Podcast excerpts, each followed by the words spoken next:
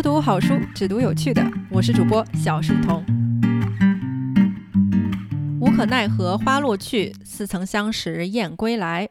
昨夜西风凋碧树，独上高楼望尽天涯路。这些耳熟能详的词，作者就是晏殊。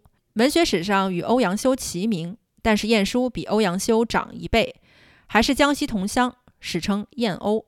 他与王安石是更近的同乡，都是临川人，也就是今天的抚州。晏殊在北宋政坛上影响要大得多，远远超过了他在文坛的地位。宋仁宗做太子，他是太子舍人，在崇政殿为仁宗讲授《周易》。宋仁宗登基之后，亲政之前，他是侍读学士。将近二十年的时间里，他一直是仁宗皇帝的贴身教官。有人说他是仁宗皇帝的老师，也不为过。庆历二年三月，晏殊拜集贤殿学士，同平章事兼枢密使，同时身为政府和军队的一把手。一人之下，万人之上。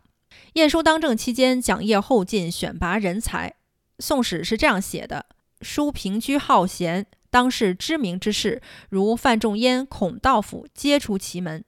即为相，亦务进贤才，而仲淹与韩琦、富弼皆进用。至于台阁，多一时之贤。当时名士如范仲淹、孔道辅，都是出自他的门下。做了宰相之后，又举荐了范仲淹、韩琦、富弼等重臣。范仲淹官至枢密副使，相当于今天的国防部副部长。韩琦、富弼先后做了宰相，富弼、杨察还被晏殊招为女婿，真是有权有势，还有人脉呀。不过千万不要误会，晏殊可不是北宋晚期的高太尉，蛊惑君王，祸国殃民。晏殊少年神童，能文能武，以治君尧舜上再使风俗淳为己任。当政时台阁多一时之贤，是位名垂青史的贤良宰相。晏殊不仅文采出众，行政能力、军事能力也非常强，看问题大处着眼。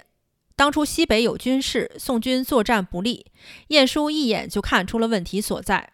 原来宋朝有祖训，不以兵权授将，将兵分离。每次作战，宫内派出内臣宦官做监军，掌控朝廷作战计划，临阵才给将军看阵图，往往会误事。晏殊奏请罢去这条规则，全权授予将帅。